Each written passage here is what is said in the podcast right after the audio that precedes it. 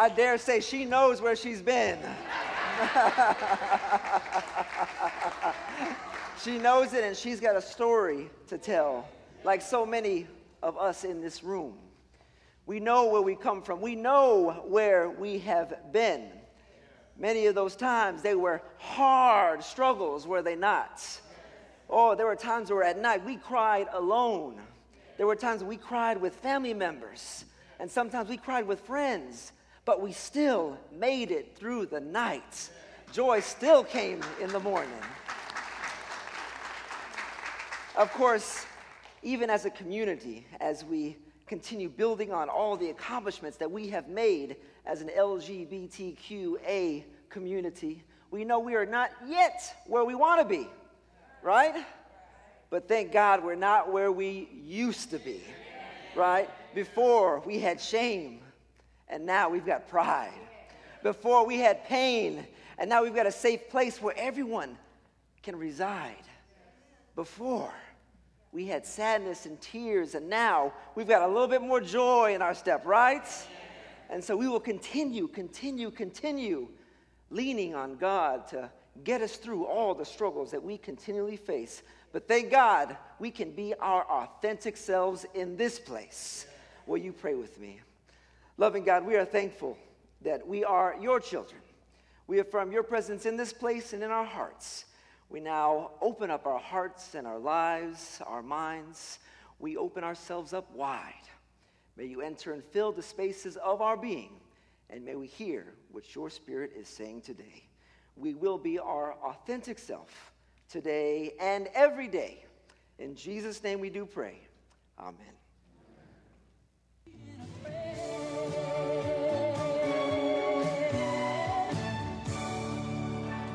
Good morning and welcome to Wake Up Miami. Today, women who live together. Does society make it tougher? We'll find out when we talk to four lesbians. Today on Wake Up Miami.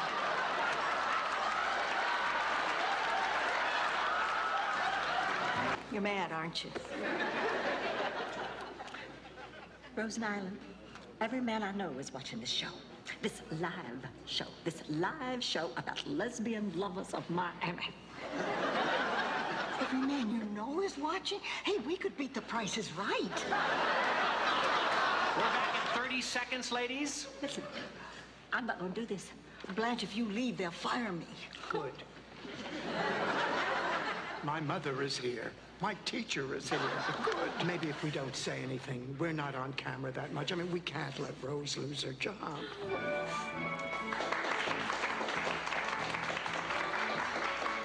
We're back. Let's meet our panelists. Dorothy, a lesbian.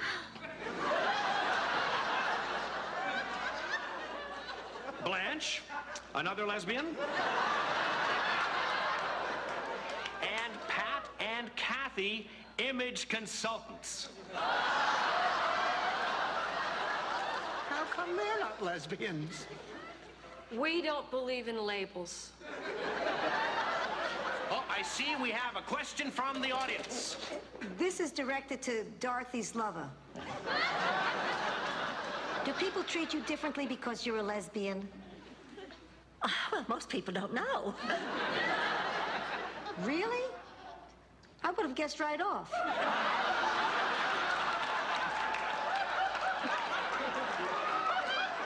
Next question to Dorothy.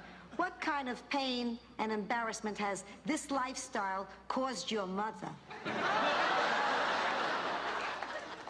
I really don't know, but I'll ask her tomorrow when I visit her at the home.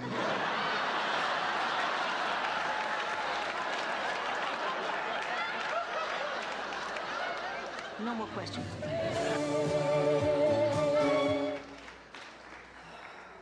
How many image consultants do we have in the room this morning? Huh? Yes, be proud, be proud. If you, how many of you remember that episode from the seventh season of The Golden Girls? Oh, look, oh, a lot of you. Bunch of image consultants, I tell you. In this episode, Rose asked her roommates, Dorothy and Blanche, to appear on a TV show at the studio where she works. Now, Rose thinks the theme is about women who sleep together under the same roof. but she misunderstands. The theme is actually about lesbian lovers of Miami. But there's one problem Dorothy and Blanche aren't lesbians. They're not lesbians, and actually, Dorothy has a man in the audience who she's trying to impress. She's had a crush on him since high school. Her mother is in the audience. And then poor Blanche has called every number in her black book, and that's no small book, not at all. Without any sense of shame, she tells all of her male lovers to tune in to the program so they can all see her. And then on live TV, they're outed, and everyone thinks they are lesbians. Now, you know, or maybe you don't, but the girls have no issue with gays or lesbians. The girls have an issue with being misrepresented.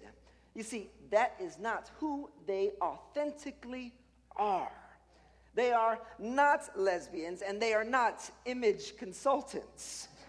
They are friends and roommates but for the cameras and the TV audience, they will be portrayed as something that is not true to them.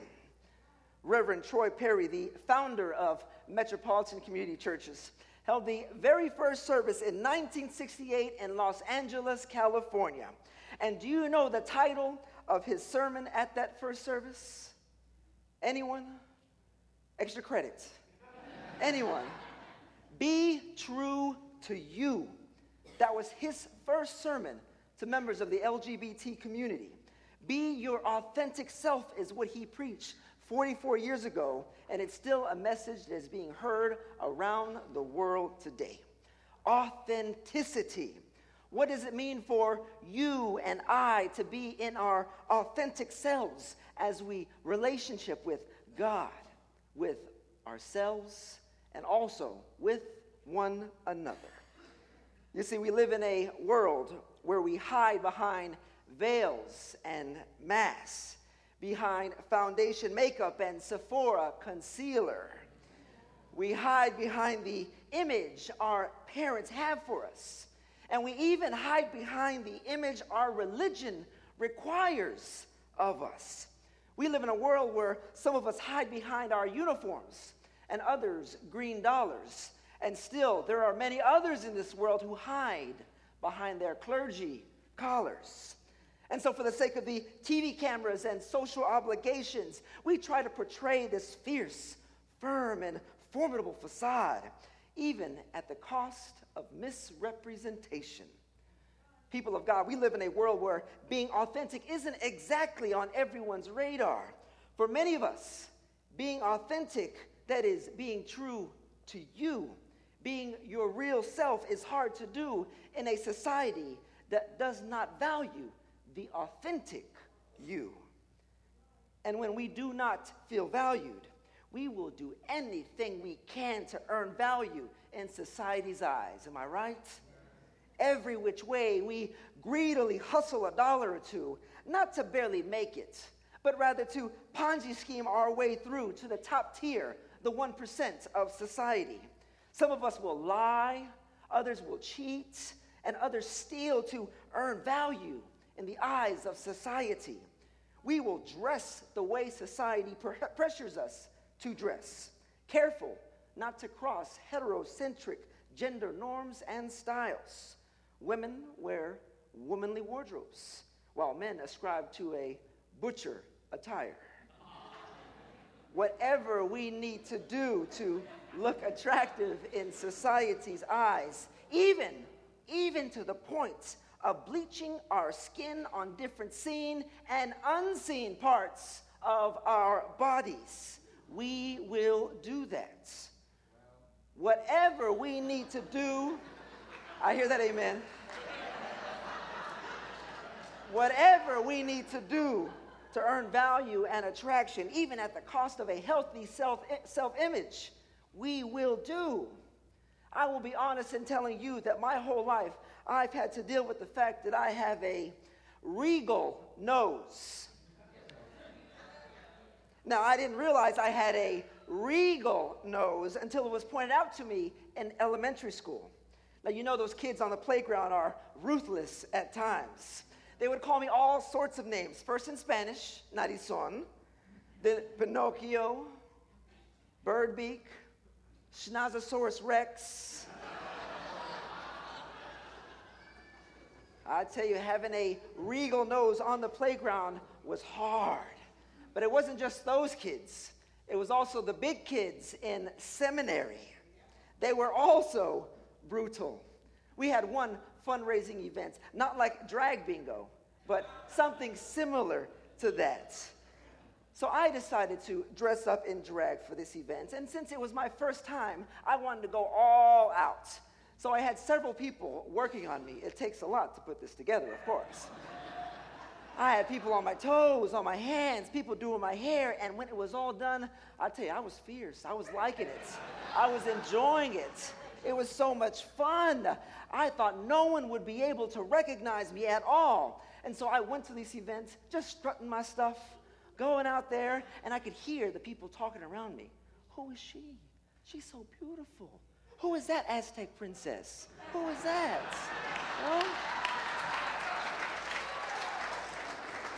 And then that one person walked in. You know, there's always one person, right? Always that one person walks in and he sees me from afar and he doesn't know who I am. And then he gets closer and then he sees my profile. And then he blurts out to everyone, Oh, that's just Miguel with her 11 inches of nose. She ain't nobody. I was mortified. All of a sudden, here I thought I had everything worked out, that no one would recognize me. And yet, even those kids in seminary had brutal things to say. I started wearing glasses way back in middle school, not just because I hated contacts, because I did, but also to gain value and attraction from others, hiding the regality of my nose. But of course, today I've come to love the regality of my nose.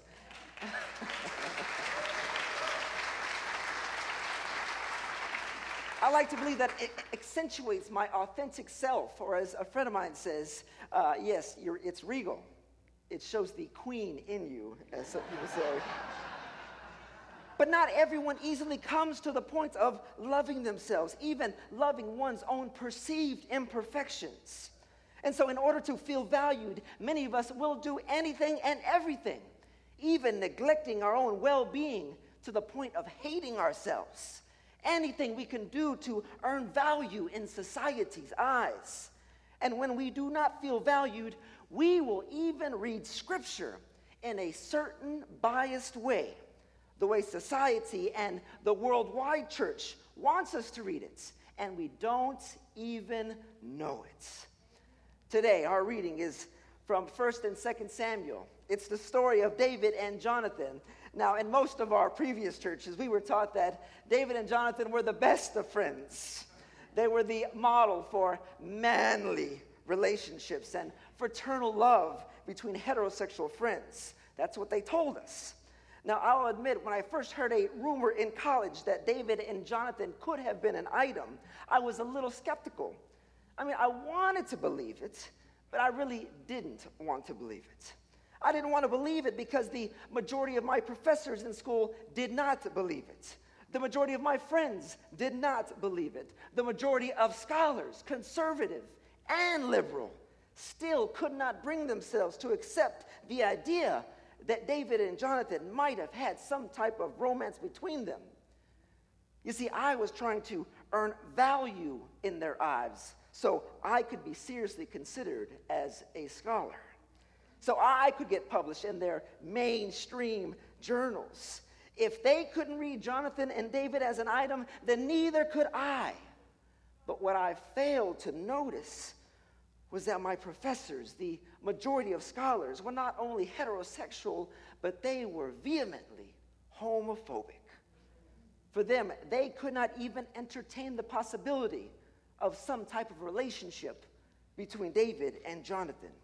And of course, they have serious and various reasons for explaining away this relationship. Some say it's just brotherly love, like even many of us in this room might say. Others say it's a political discourse, that the love language that we read in the text is a technique that many Near Eastern authors use to describe political alliances. There may be some truth to this, given the fact that Jonathan's father Saul is the king and David is a rising star in the king's army. And so, maybe in order to try to keep the peace, the writer might be using love language to describe this political relationship. That's possible, but still so problematic. Love language is one thing, but David and Jonathan sitting in a tree, K I S S I N G, that's a whole nother level. Nowhere else in the literature do you find these political uh, alliances. Do you find people kissing like David and Jonathan are? If we're going to be authentic ourselves, sometimes we have to let the text be authentic itself. We have to get real and allow the text to speak from its own self. You can read it in your bulletins, excerpts. The soul of Jonathan's was knitted with the soul of David. Jonathan loved him more than his own soul.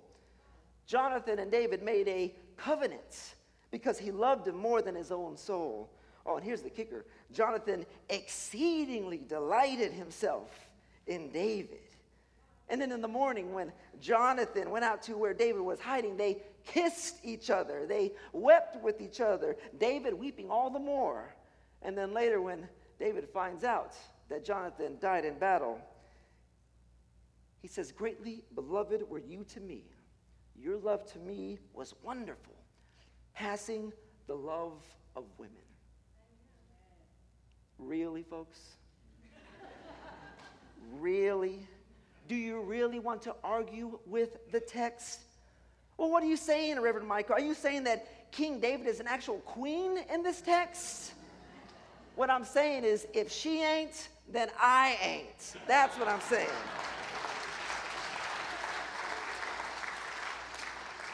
Now, I realize, and you realize this too, all our first time visitors, that we're a bit different than most churches. But if you do what David and Jonathan did, if you and someone of the same gender started making out right here in the pews during church, if you began to exceedingly delight in one another, it would probably be a little inappropriate. And an usher might come up and say, Get a room. Now, if you try that same thing at the Baptist church down the road, do you think they're going to say, oh, that's just the way good buddies do it? That's all? I dare you, go try it and see what happens. You will not hear the words, get a room. You will hear words that are similar to the words that Saul tells his son Jonathan. Words like, get out, you child of a rebellious perversion. That's a literal translation. You're ashamed to your mother. As long as you keep kissing and loving that same gender person, you will not inherit the kingdom. You are going to hell. If David walks like one, if he talks like one, and if he kisses one, then he must be one, right?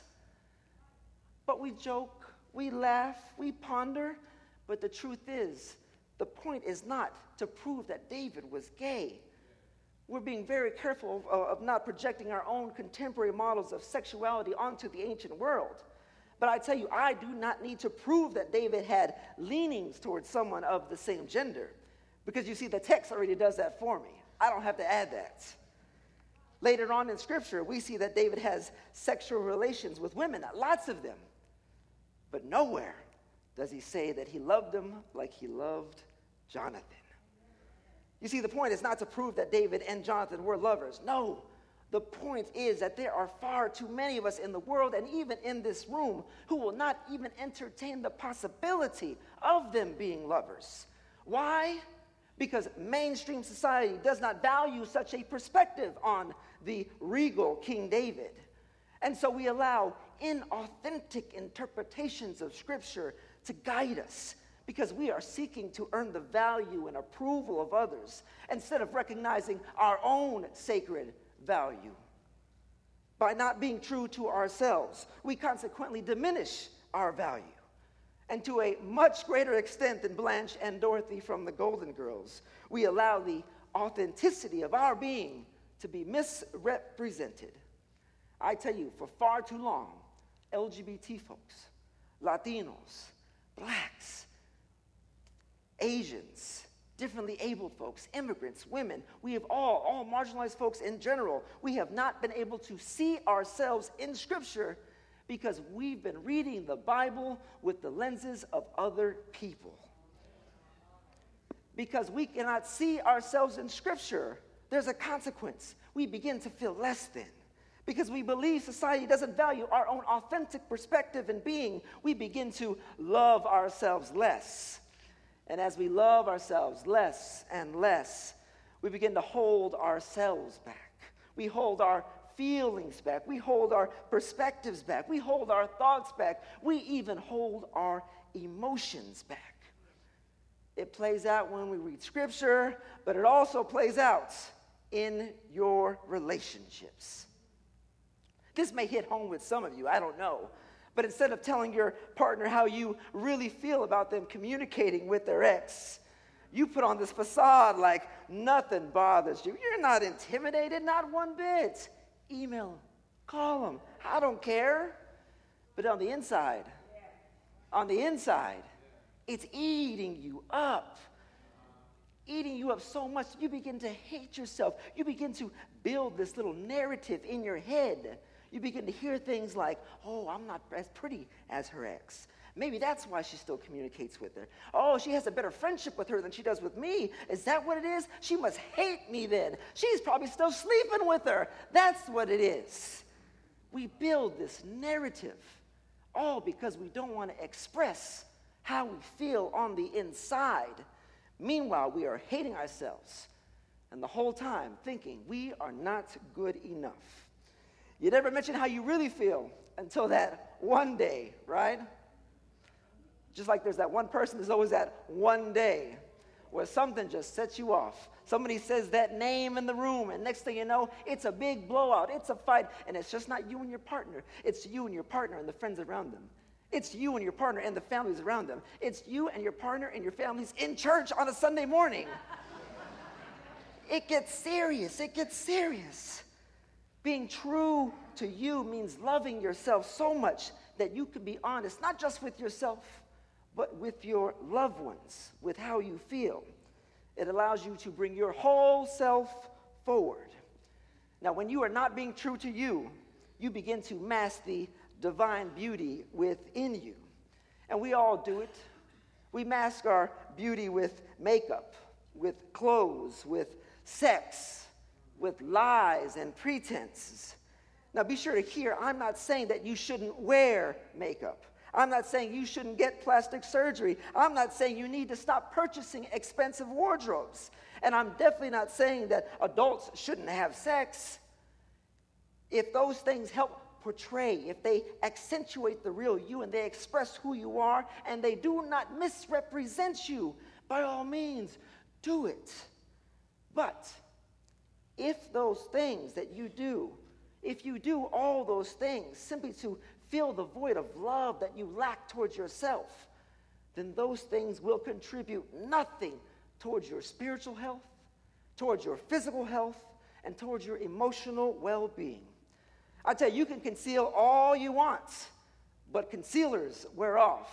I know this. when our leather brothers and sisters are able to Uh, are able to be their authentic selves and even come to church in their leather, they are bringing their whole self forward. When our congregants who come from Catholic and Anglo Catholic backgrounds, when they proudly cross themselves, they are bringing their true self forward.